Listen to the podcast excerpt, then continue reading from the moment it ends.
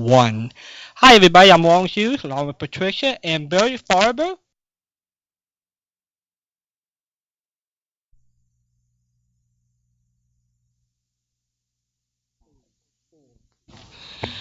Five, four, three, two, one. Hi, everybody. I'm Walden Hughes, along with Patricia and Barry Farber. Welcome to Yesterday USA. It is my delight. Thank you very much. I love, I love what America was yesterday, and I hope I live to see it the same way tomorrow. Mr. Farber, you are just delightful. I put together a, a, compilation, about six or seven sentences here. It's very difficult to get your entire life in seven sentences. I think I would need seven volumes. But I'd like to run through them to make sure that our listeners understand who you are and what we are going to be talking about. Um, first, I, I love the round sounds of North Carolina. We have not had that in my ears since I left New York, and that is just terrific. On my list, and please help me know if I've got this correct. Okay. You are syndicated talk show host today with right. Talk Radio Network. Your show is Insights with Barry Farber on Saturdays. I got that right? That's right. Okay. Uh, profile, just a little bit of background. In the 1950s, you were an international reporter, and you covered things like the Cuban Revolution. I mean, this this was not you didn't sit in the coffee shop over in, exactly. in Paris. You were really in the trenches. In 1960, you were probably considered the pioneer, although I know there were, there were others along with you, but the pioneer in 1960 when you launched your first show, Barry Farber's Open Mic. And what's it's striking, at least as striking, is that it was on WINS in New York, which was a rock and roll station. There's a reason for that, and I'll be happy to explain it if you should want to hear it. I am going to ask you to do that in just a minute. That would be fabulous because a couple of the questions I have deal with how did you do this, and my gosh, with, with that kind of a, a lineup and a station. In 1990, according to what I came up with, you went national with your show and with a couple of others founded a talk radio network called Daynet, which right. actually that became, if I'm correct, that became the launchpad for independent talk radio syndication. So you are one of the fathers of syndication in this genre, correct? Well, you put it in such glowing terms. I'm not going to fight you. Well. you deserve the glowing terms. I'm almost finished here. Um, in 1991, you were named Talk Show Host of the Year by the National Association of Radio Talk Show Hosts. Number nine on the list of all-time talk show hosts. You're a linguist. I think you will blow people away when we talk about 26 languages that you speak and are quite comfortable with.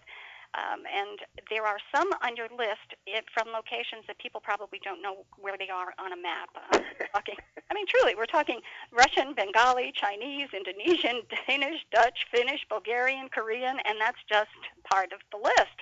Um, it, it's staggering. Author, how to learn any language. Uh, that that sounds reasonable. Making people talk sounds reasonable. This one I think should be required reading throughout the United States. How to conceal stupidity.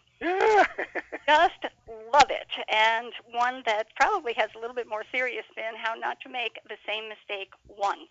Uh, wow. Well, I'm, I'm, uh, you've destroyed my Air Force on the ground. I just want to keep listening. Well, you are. I'll tell you what. I just uh, I knew a little bit about you because of my time with radio uh, listening as a listener in New York. So, uh, and some of this really surprised me. The political contender, I was not surprised. I did remember that uh, you had to run for United States Congress, and also mayor of New York City. And if my memory serves correctly, your posture on that was not so much to run for a win, but to run because people deserved to know what the other side well, I had the see in New York City, uh, all over New York State, there are four major parties.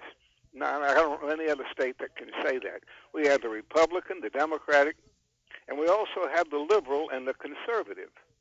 I had the Conservative Party nomination, and no, there was a chance to win. It was remote, but if I had captured the Republican nomination, which we ran for and failed to get, and if the Democrats had lived true to their form and nominated the leftmost candidate, which at that time was Bella Abzug, then I could have won. Remarkable. I, I had forgotten that there were four parties up there, um, which really created quite a split with the votes. Now you were you were uh, still doing at the same time you were campaigning, you were continuing your radio life among other things. But I'd like to start with the WINS program, uh, Barry Farber's Open Mic. Tell me how that came about. What kind of resistance did you meet with? How were you confident? What made you confident that this could work? Well, I would like to say uh, WINS, you're quite right, was not just a rock and roll station. It was the number one station in New York, maybe the number one station in America, mm-hmm. with its 24 hour a day rock and roll format. Now, I would love to tell you that the executives got together and said, look, we're a rock and roll station, but this guy Farber does such a great talk show, we've got to make room for him. No, that was not the reason they gave me a show. There was something very big called the payola scandals in the late 1950s and in the year 1960. It turned out that the record companies were paying disc jockeys money, drugs, and sex, not necessarily in that order, to play certain songs. Well, the FCC had never asserted itself before. As you know, every radio station, in filing for its license, has to promise what it's going to do if the government gives it the precious privilege to use the public air. And they all read like holy books. Oh, give us a license. We're going to have 21% educational, 18% public affair. You understand what I mean? Yes. But all they did was have a turntable and a lawyer and, and, and just play rock and roll music. Well, when the FCC said, wait a minute, uh, we are going to check and see which stations are living up to their promises. At that point, every station in New York reached out to try to find someone who could complete an English sentence without egregious error, and that person became a talk host. So they could say, You see, we're changing our ways. We're beginning with a talk show. So uh, somebody once said Fidel Castro is the only dictator who can say, I got my job through the New York Times uh, I can certainly, I may not be the only one, but I'm certainly one talk host who can say, I got my job through the FCC. Their crackdown made stations look for people who could do talk shows. So they were receptive.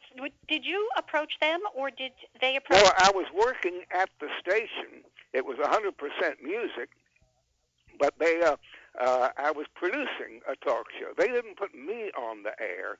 This is interesting. I've almost forgotten about this. They did not give me the talk show. I was a producer, and there was a disc jockey who sort of had seen the best part of his career, but he was sort of beloved, revered, and they didn't want to fire him. So they asked him if he'd like to be a talk show. And he hated it. He hated talk like the devil hates holy water. But he also liked getting a paycheck. So uh, I, they put me in charge of him as his producer in May of 1960. And I mean, we got along like a slow waiter and a poor tipper. He just hated the fact that he wasn't playing his music, and he sort of sensed that he was being put out to pasture. And one day he upped and left for San Francisco.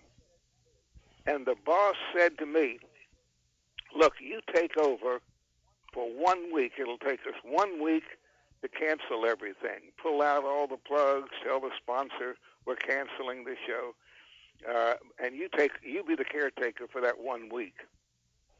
Well, on the first night, Monday night, the boss came down, uh, and we had not just a good show, we had a good-looking show.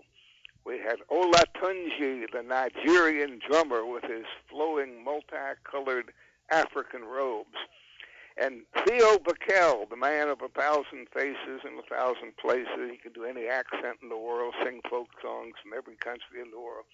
and the show was not just good to be uh, over the air, but it, it, it, sitting right there in Mama Leone's restaurant where we broadcast from at the time.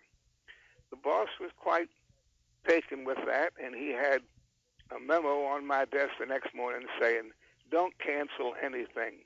Go with it. Congratulations and good luck."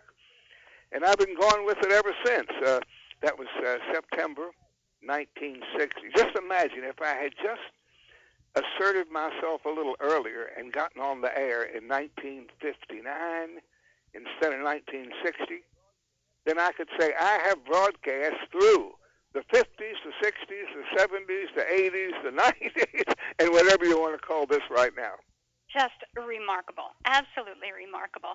Uh, at the same time, this was happening. You, I, I have two questions. You, you just prompted two questions. One, how you cultivate an audience on a rock and roll station, or one that was seen and still held on as a rock and roll station, and what made you think this would work? You're not going to believe the answer.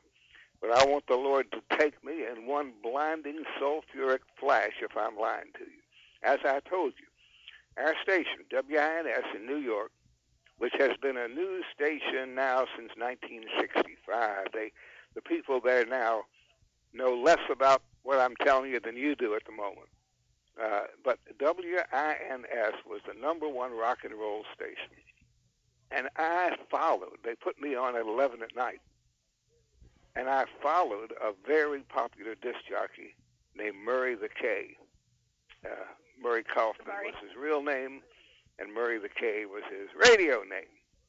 Well, in my first month on the air, my ratings showed that I was number one in New York because the kids, they all listened to Murray the K.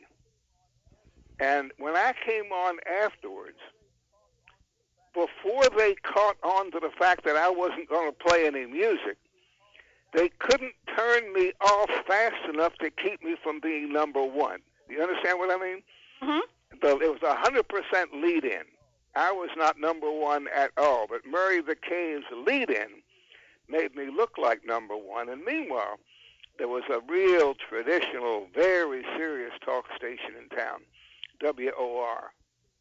And they saw, hey, this kid is number one, and he's not even on a talk station maybe we ought to bring him over, and they brought me over uh, in 1962. Uh, so that's how I made my accommodation with the rock. Churchill once said, I got more out of alcohol than alcohol ever got out of me. well, I got more out of rock and roll than rock and roll ever got out of me. that is terrific. Now, would, you talked a little bit about payola. That even spilled over into television. Um, Dick Clark was was pulled into that milieu um, it, it was really a mess, and the entire industry was was shot all over the place. So there were pieces there were pieces to pick up, and you were available to glue some of them together. But still, within the industry, that this was new. I mean, you you were with a couple of others. You were the foundation for today's talk show radio. Well, I'll take about half of that compliment and leave the rest on the counter out of sheer honesty. Uh, you see, uh, uh, the uh, uh, the fact of the matter is, uh, there were two giants who were already on the air. Tex McCrary, who was my first boss in broadcasting, and Barry Gray. It is the, the history of this is so interesting. in those days, radio didn't really interview.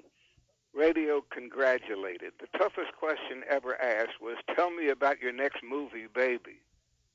Uh, uh, Barry Gray got into a fight with the most powerful person in the American media at that time. Nobody wanted to cross swords with the great Walter Winchell. But ba- Barry Gray uh, uh stuck up uh, for uh, Josephine Baker, who was an African American woman singer who had sort of lived out her career in exile in Paris. And she came back to America, and at the Stork Club, she was snubbed one night, the story goes. They didn't bring her what she wanted. When they brought it, it was cold. They didn't apologize. And she complained on the Barry Gray show. Well, Walter Winchell went to the Stork Club. It was the one place in New York where celebrities went.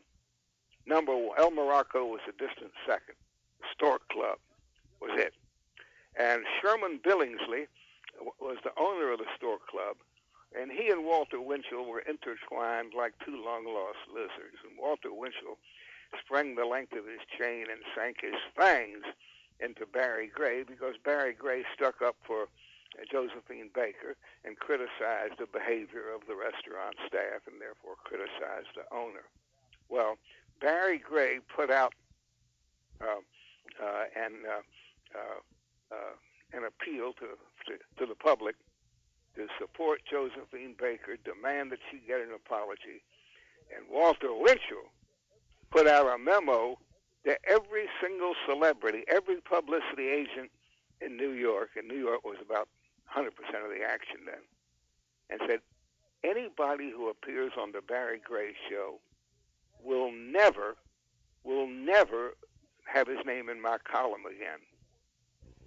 Well, that force, so every single celebrity that was booked on the Barry Gray show backed out. They ran because not being in Walter Winchell's column ever again was too much punishment. So can you imagine this? There was a meeting in Barry Gray's office, and they figured, what are we going to do? No celebrity guest will come on the show. And somebody said, now this is delicious history, I love it. Somebody in that meeting, and this is, I'm not going back to the Peloponnesian Wars, this is the 1950s. Somebody in that meeting said, well, since we can't interview celebrities, why don't we interview politicians? And everybody else at the meeting said, What? He said, Yeah, you know, public figures, the mayor, the governor, senators, congressmen, candidates. And the consensus was almost with one voice who in the world would want to listen to them? And today we have what we have. Necessity is the mother of invention.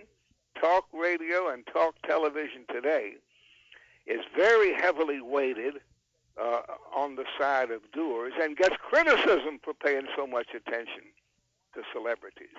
But it was 100% wall to wall show business celebrities until Walter Winchell lowered the boom on the Barry Gray show. So he changed the entire landscape of talk show radio. Yeah, well, uh, so uh, so anyhow, I came along, and uh, uh, I added. Uh, I mean, when I look at the giants of today, Sean Hannity, for example, uh, I I sometimes feel like I like I should give back every compliment I ever got because uh, we never we never did stuff like that. Here they salute me being a pioneer, inventing talk radio, uh, uh, what it is today. Yeah, we would interview controversial people and read their books and ask tough questions, but we would not get on galloping media stallions and fight wars uh, the way it's done today. So I really admire I admire the giants of today more than anybody ever admired me, or more than anybody ever had the right to my contention is they probably would not be where they are today, and talk show radio would not be where they are today. Had well, you know, yeah, one uh, you build on top layer on top of layer on top of layer. Uh, I've always wondered. Uh, we know the way inventions came. Was there any law that said they had to come that way? Uh, uh it, it, it, did, did radio have to come before television? Uh, did tape have to come before the cassette? And the cassette before the CD, and the CD before the DVD. The best answer I ever got was, "It's a good thing Edison invented the electric light bulb, or we'd all be watching television by candlelight." yes, that's a good one. Now, you you tackled, and I'm stretching my brain here on Barry Farber's open mic. You took call-ins. Is that correct? Uh, the, the, the technique was very primitive at the time. We took a few, but it sounded like World War II dispatches from Chongqing, China. We didn't take many call-ins then. I began to take more call-ins in the 70s.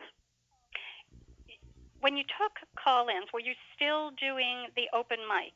And Barry Farber's open mic? Not really. No, I, I guess the legal answer would have to be no. We sometimes reached out and got people on the phone, but even that was dicey. I'll tell you why. There was some law, and I'll never understand it. I will never understand this as long as I live. There was a law that said if you are talking on the telephone on the air, there must be a beep every 30 seconds. As a matter of fact, we called them beeper interviews. And if you were to wake me up in the middle of the night, if, you, if somebody were to wake me up tomorrow morning and say, Barry, what did you do yesterday? I'd say, well, I had a beeper telephone. and we, I'd still call it that from the old days. And the beeps every 30 seconds drove you crazy. Uh, why? I, I mean, I understand the purpose uh, of a seatbelt. I understand the purpose of not being allowed to drink when you drive. I will not, in my lifetime, understand why there had to be a beep every 30 seconds. When they dropped that and uh, telephone calls quit getting on your nerves, then that was the new wave, the call-in show, and that uh, I was very happy with that.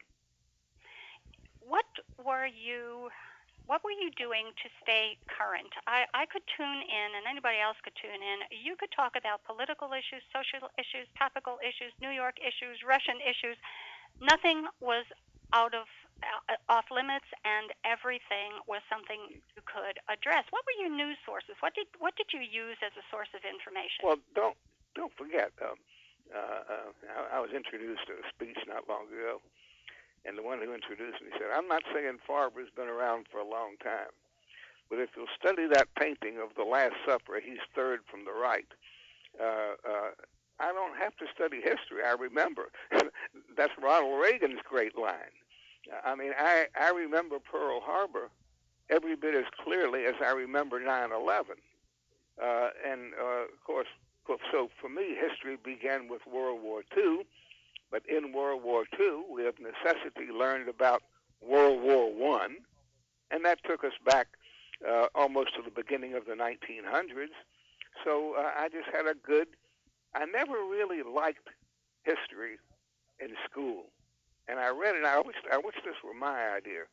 I think I would have liked history a lot better if they had taught it backwards. Uh, if instead of going back to Benjamin Harrison and Millard Fillmore, when I grew up, Roosevelt was president. He was the only president we knew. He was the only president I knew until he died when I was 15. Because, you know, before, when I was born, he wasn't president, but he became president. He was elected president when I was two. As a matter of fact, President Roosevelt was such a such a figure. Uh, uh, a, a sixth, sixth grader of that period was heard telling his parents, "Mommy, can I have dinner early tonight because the teacher wants us to turn on the radio at seven o'clock because the president is going to speak." Uh, so anyhow, I, uh, if, if if they taught us history backwards, who was before Roosevelt? Herbert Hoover. Wow. Okay. Okay. And before Hoover, well, his name was Calvin Coolidge. I think I would have been more interested because you go from what you can identify to what you've sort of heard of, and then you kind of your appetite is whetted for what came right before that. But when they start with John Adams and Thomas Jefferson, it's like you're on a different planet. Did you bring that approach to talk radio when, when you were talking with people about a current event? Did you take them from today and work backwards? I tried to. Yeah, good point. I always tried to. As a matter of fact, I love it when uh, some of the giants of today uh, confess that uh, they took me literally when they were listening at the age of 10 uh, under the covers illicitly with a transistor. and and I'd be talking about, for example, communist Albania, uh, and I would say, now in Albania, I'd say, now come on now, this is not just entertainment, this is education. Get a map, get a globe. Sean Hannity tells his audience he would actually tiptoe out of bed and get a map and get a globe. And I like to think that helped him become where he is today. Yeah, sure. I would, uh, uh, first of all, uh, I would try to stay away from subjects that were plain old boring. I never, I, I, I never looked at it like a history professor and said, what do they need to know tonight? It was always based on the headlines of today and what in the past can reflect on those headlines and make them more meaningful. Remarkable. When did you move to WMCA? Uh, after my unsuccessful run for mayor in 1977. 1977. I have a note in front of me that says from the time you walked into that station and set up your show Monday through Friday, the ratings went up 50%. Is that uh, something like that. You you know a little bit better than I because it, it was a serious talk station. Uh, uh, on WINS, I was lucky. I had that strong lead in from a rock and roll giant b- before me. Uh, when I got to WOR, and then later uh, the WMCA, those were serious talk stations trying to build an audience. And when you got the whole station pulling with you, uh, it's easy to, you know, it's a, it's a little easier to pull good ratings. What was going on in the 1960s and 1970s that made the listening audience open and receptive to talk radio? Uh, I like to think it was uh, that uh, at that time, you know, considering what's going on today, uh, a war, two wars, and an overriding war on terror and a terrifying attack uh, against um, the American homeland in those days, we had the Cold War. I clearly remember the, the pinnacle day of peak tension of the Cuban Missile Crisis. It was the first day in American history when wives called their husbands downtown in the office and said, Come home early, come home now. They feared a nuclear attack on New York and Washington.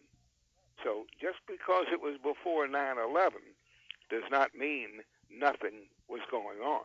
We had a very formidable adversary, the Soviet Union. And although uh, there were people, I forget what we called them at the time, did we call them liberals? I don't know. But uh, there were people who were very skeptical uh, when we pointed to the aggressive nature and the aggressive appetites of the Soviet Union. Uh, uh, they would say, now you're a red baiter, uh, you're a warmonger. And I'd say, come on, man. Wherever the Americans went in World War II, we liberated. We set up democracies. Uh, we liberated Norway, Denmark, Holland, Belgium, France, Yugoslavia, Greece. We even liberated the number one enemy, Germany, for crying out loud, Japan, we gave them democracies. Wherever the Soviet Union forces conquered, they set up one party communist puppet states Hungary, Bulgaria, Romania, Czechoslovakia, Albania. So um, we had uh, a lot of uh, difficulty with Americans who just said, oh, come on, get off it, don't be a red baiter, you're a Joe McCarthyite kind of thing we were very fortunate. To this day, we have no idea how fortunate we were that the Soviet Union imploded. It just imploded. It always was a consumer fraud. Mm-hmm. And too many of its people just began to learn too much about the outside world. And it, it, it came apart like an Alka-Seltzer tablet under Niagara Falls. I, beg your pardon for for tripping into you. If I'm hearing you correctly, you're telling me that current international and and national affairs prompted a, an additional interest in people who wanted to know what was going on, and they, oh yeah, you offered sure. a, another source of information. Oh sure. During World War II, there was uh, no difficulty getting people listening to newscasts. Their husbands, their brothers, their sons were over there. Uh, we had very few women fighters uh, at the time, so we don't say our fighting men and women about World War II the way we do today. Uh, but uh, during the Cold War, yes, what what developed the listeners' interest in talk radio? There was a Cold War. Uh, there was a Cold War with the Soviet Union, a communist country, bang, 90 miles south of of Florida, uh, uh, communist Cuba. There was a lot to, to get people excited Mhm. uh, in the 19. pivotal incident. That that was pivotal to the genre that you were introducing and that you were developing with others. That was Yeah, pivotal. yeah, sure. Well, we didn't talk about the Cold War every night, but uh, somebody uh, who could take an interview uh, with an author writing about some writing. I'm not saying about a serious subject, but writing seriously about a subject could be the Bermuda Triangle, uh, could be the abominable snowman. Uh, that, that goes together with somebody who's going to say, "Hey, what is the Soviet Union up to now? You're interested in A, you're likely going to be interested in C, uh, and, and, and, and F, and clear through the talk alphabet. hmm So you went, you went right for you connected the dots. New York City. New York City was and probably still is. I haven't been there for so long. New York City was the epicenter for acid tests. Whatever was going to be tested and whatever was going to be trendy before California came in, it happened in New York.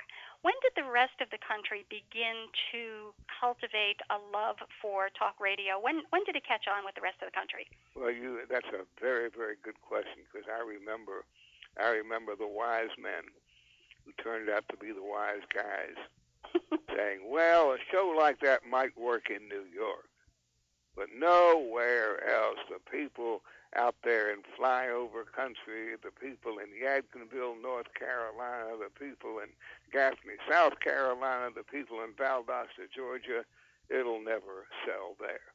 But you know, not everything deteriorates. Some things get better. Uh, the awareness of the world uh, got better. Uh, more people began to care more and more. So uh, it, all of a sudden, guess what? People out there, if the talk show is a good one, uh, if the talk show strikes the right chords, if it doesn't strike the right chord, you see, people say that uh, talk show hosts are not elected. Talk show hosts are appointed. That's a lie. Talk show hosts are elected. The only thing is, every day is election day. Now, uh, if you lose your election as a talk host, you may not learn it Tuesday night or early Wednesday morning. It, it may take a month. It may take a couple months. You may even last as long as a year as a loser. But if you're a loser, you're going to lose. But if you're a winner, you're eventually going to get those parts of the country uh, that, as a matter of fact, you're you're bringing back some very precious memories. I've forgotten there was a time when they said talk radio will only work in the big cities and not all the big cities. And you proved them wrong, and others proved them wrong. Hooray! I love it. Tell me uh, how your audience now you, you are catering to still a sophisticated audience, people who are current event oriented. How does your audience profile today differ with the ones that uh, were happening in the early 60s up to about 1970? I really have no way to answer that question knowingly uh, or honestly. All I can tell you is I treasure the letters from 10 year olds. 10 year olds, those who aren't supposed to be part of the talk radio universe at all. Uh, I don't notice any difference men and women, uh, elderly versus middle age. Uh, I think we, we probably we probably have more people over 45 than under 45. But uh, I would feel I would hate to put my hand on a Bible and testify before any advertising jury uh, because I just don't know. Some people quote figures and they rattle them off and they sound like they know. I don't know. That's that's about as honest an answer as I have ever heard. Truly, I mean, when somebody says "I don't know," how refreshing that is. oh well, I guess stick with me, baby. I'll refresh you a lot. There's a lot I don't know. You're too funny. Tell me the, the one thing that surprised you most between 1960 and today. Oh wow. Uh, you, you mean in the world? No, and uh, I, I should have clarified that. You may choose in the world. I am hopeful that you will tell me one thing that surprised you during the evolution of talk radio. All right, I'll I'll I'll, I'll tell you the the, the the most surprising thing I learned in talk radio first. Okay, uh, uh, I learned that manner is more important than meaning. I couldn't believe it.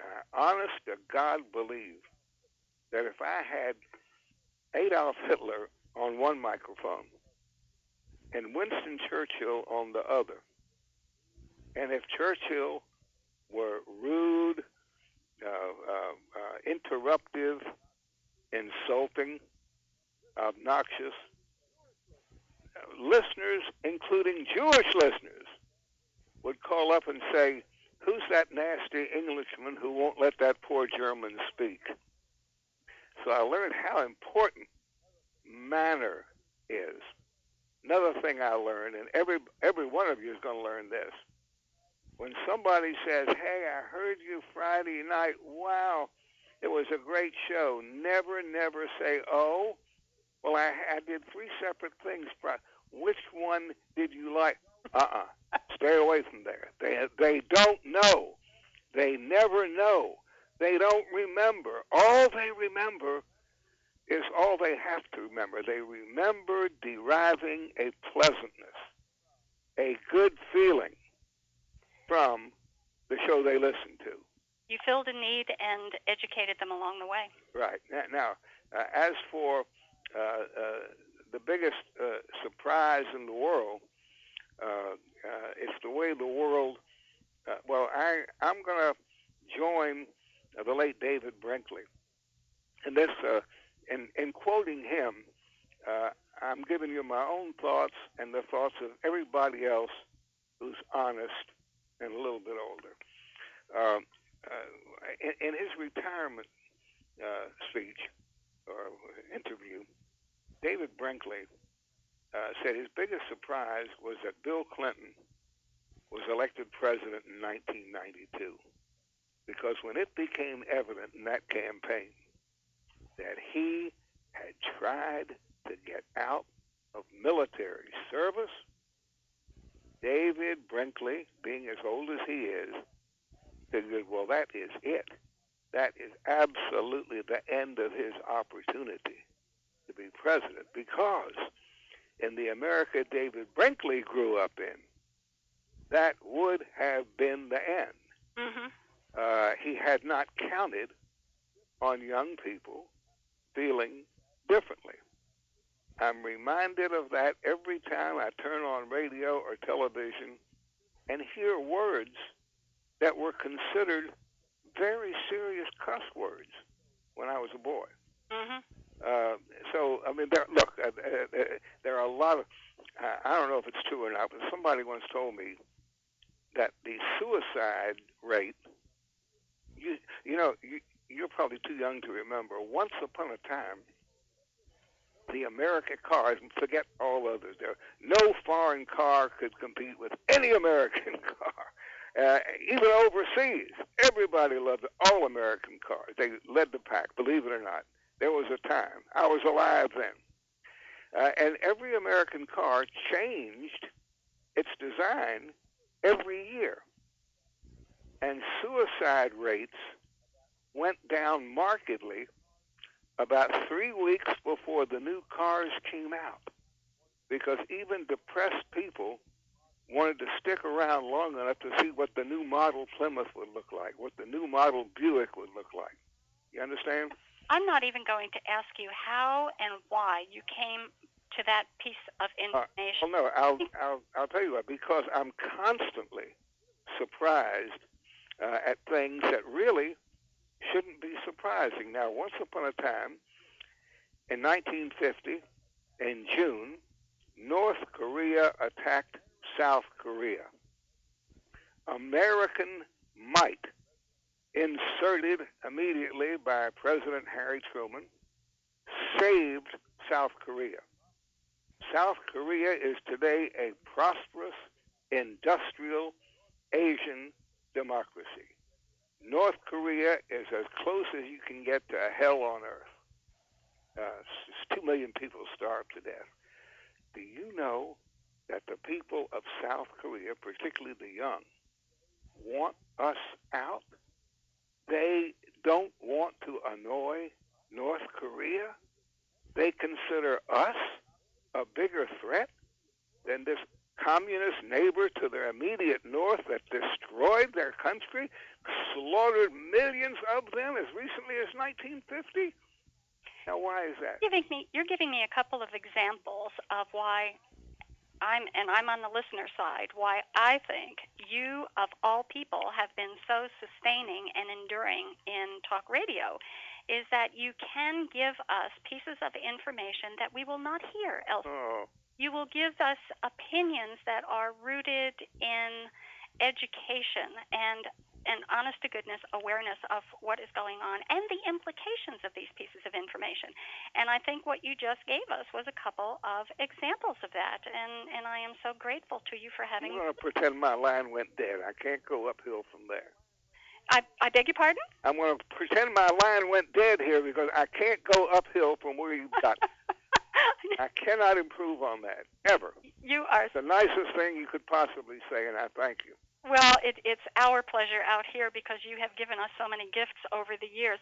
Tell me about your schedule today. What is a typical work week? Tell people about the station. How many stations are carrying your show now? Oh, uh, about 50 50 stations, and this is Mhm. nationwide on the Talk Radio Network. on on the Mhm. ER. I, I write a column for Newsmax.com, and I'm always working on new new language products. You know, how to learn the Russian alphabet in 20 minutes. Uh, Can I, can I do that? uh, how to uh, uh, learn Chinese quickly and easily, and uh, that I'm always working on stuff like that. So uh, I have a full day. I'd rather burn out than rust out. That that is incredible. Now your show is on Saturday afternoons. They're going to have to check their station listings to make sure that they. Well, uh, they, you can go online www.talkradionetwork.com. And I I saw that your schedule was up there. How do we go about getting your broadcast on our local stations here? You are not local radios. And no, look, so you know, upset when I went out and said, "You mean to tell me he's still got shows there and we don't have it?" let me tell you, let me tell you one of my good things. Uh, I remember, I'm thinking now of the uh, newspaper of my hometown in North Carolina, and occasionally they would run uh, a picture of a couple celebrating their 60th wedding anniversary in, the, in their 80s, and the paper would actually say they've been married 62 years and never had a quarrel. and I'd look at them and I'd say, no wonder they, they look, look like two rutabagas growing side by side.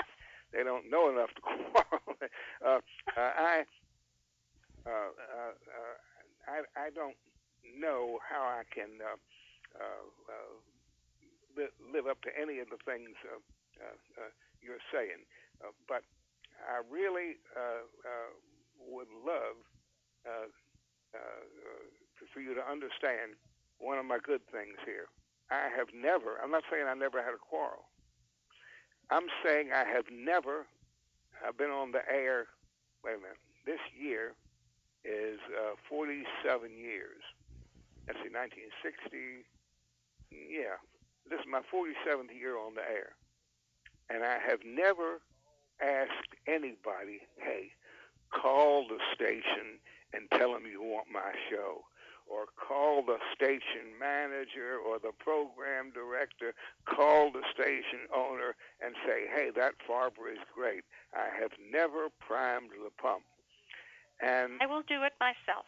I, I sort of uh, get credit for that. People know that uh, uh, you're a square dealer after enough decades of dealing squarely. Uh, now, if uh, if somebody calls me and says, Barry, I am going to uh, call the state. Who should I ask for? If I happen to know the name of the program director, I'll tell him. But I don't know who might be prompted uh, to try to get my show on a local station. So, like the Dutch Underground in World War II, you're on your own. Good luck and thanks for thinking that way. You are too much. I have overstayed my welcome here. We were going to limit this to half an hour, and we're already up to 45 minutes. I want to close, if with your permission, there is an opening line on your bio sheet up on talkradionetwork.com. And the first sentence is as smooth and civilized as Jack Daniels whiskey. Yeah, I didn't Just write. as much kick. I didn't write that. Uh, some publicist uh, at the network wrote that. Now I didn't want to go in and you know show them where the bear sat in the buckwheat. I don't want to be identified with alcohol. Um, uh, I didn't find. I I don't think any young person is going to be uh, uh, tempted to try whiskey because of that line. Uh, I don't think any uh, borderline alcoholic is going to plunge into deep alcoholism because of that line. Uh, so I just let it go. it's a it's a fabulous metaphor that most people can tap into when we're talking as smooth and civilized as Jack Daniels whiskey and with just as much Wow. Hey, thank you very, very much. By the way, I, I wouldn't want anybody to think that I uh, frowned at you and said, "Hey, I'll be, do it for a half hour and that's all." That Oh no no no no no! We promised that uh, we we would um, try to try to work in all of this within a 30 minute time frame, and you have been most gracious in in going over with us, and I I really do appreciate that. Well, thank you very, very much. You give me a big lift, and good luck to you all in in in what you're doing on the air because you represent a high spot.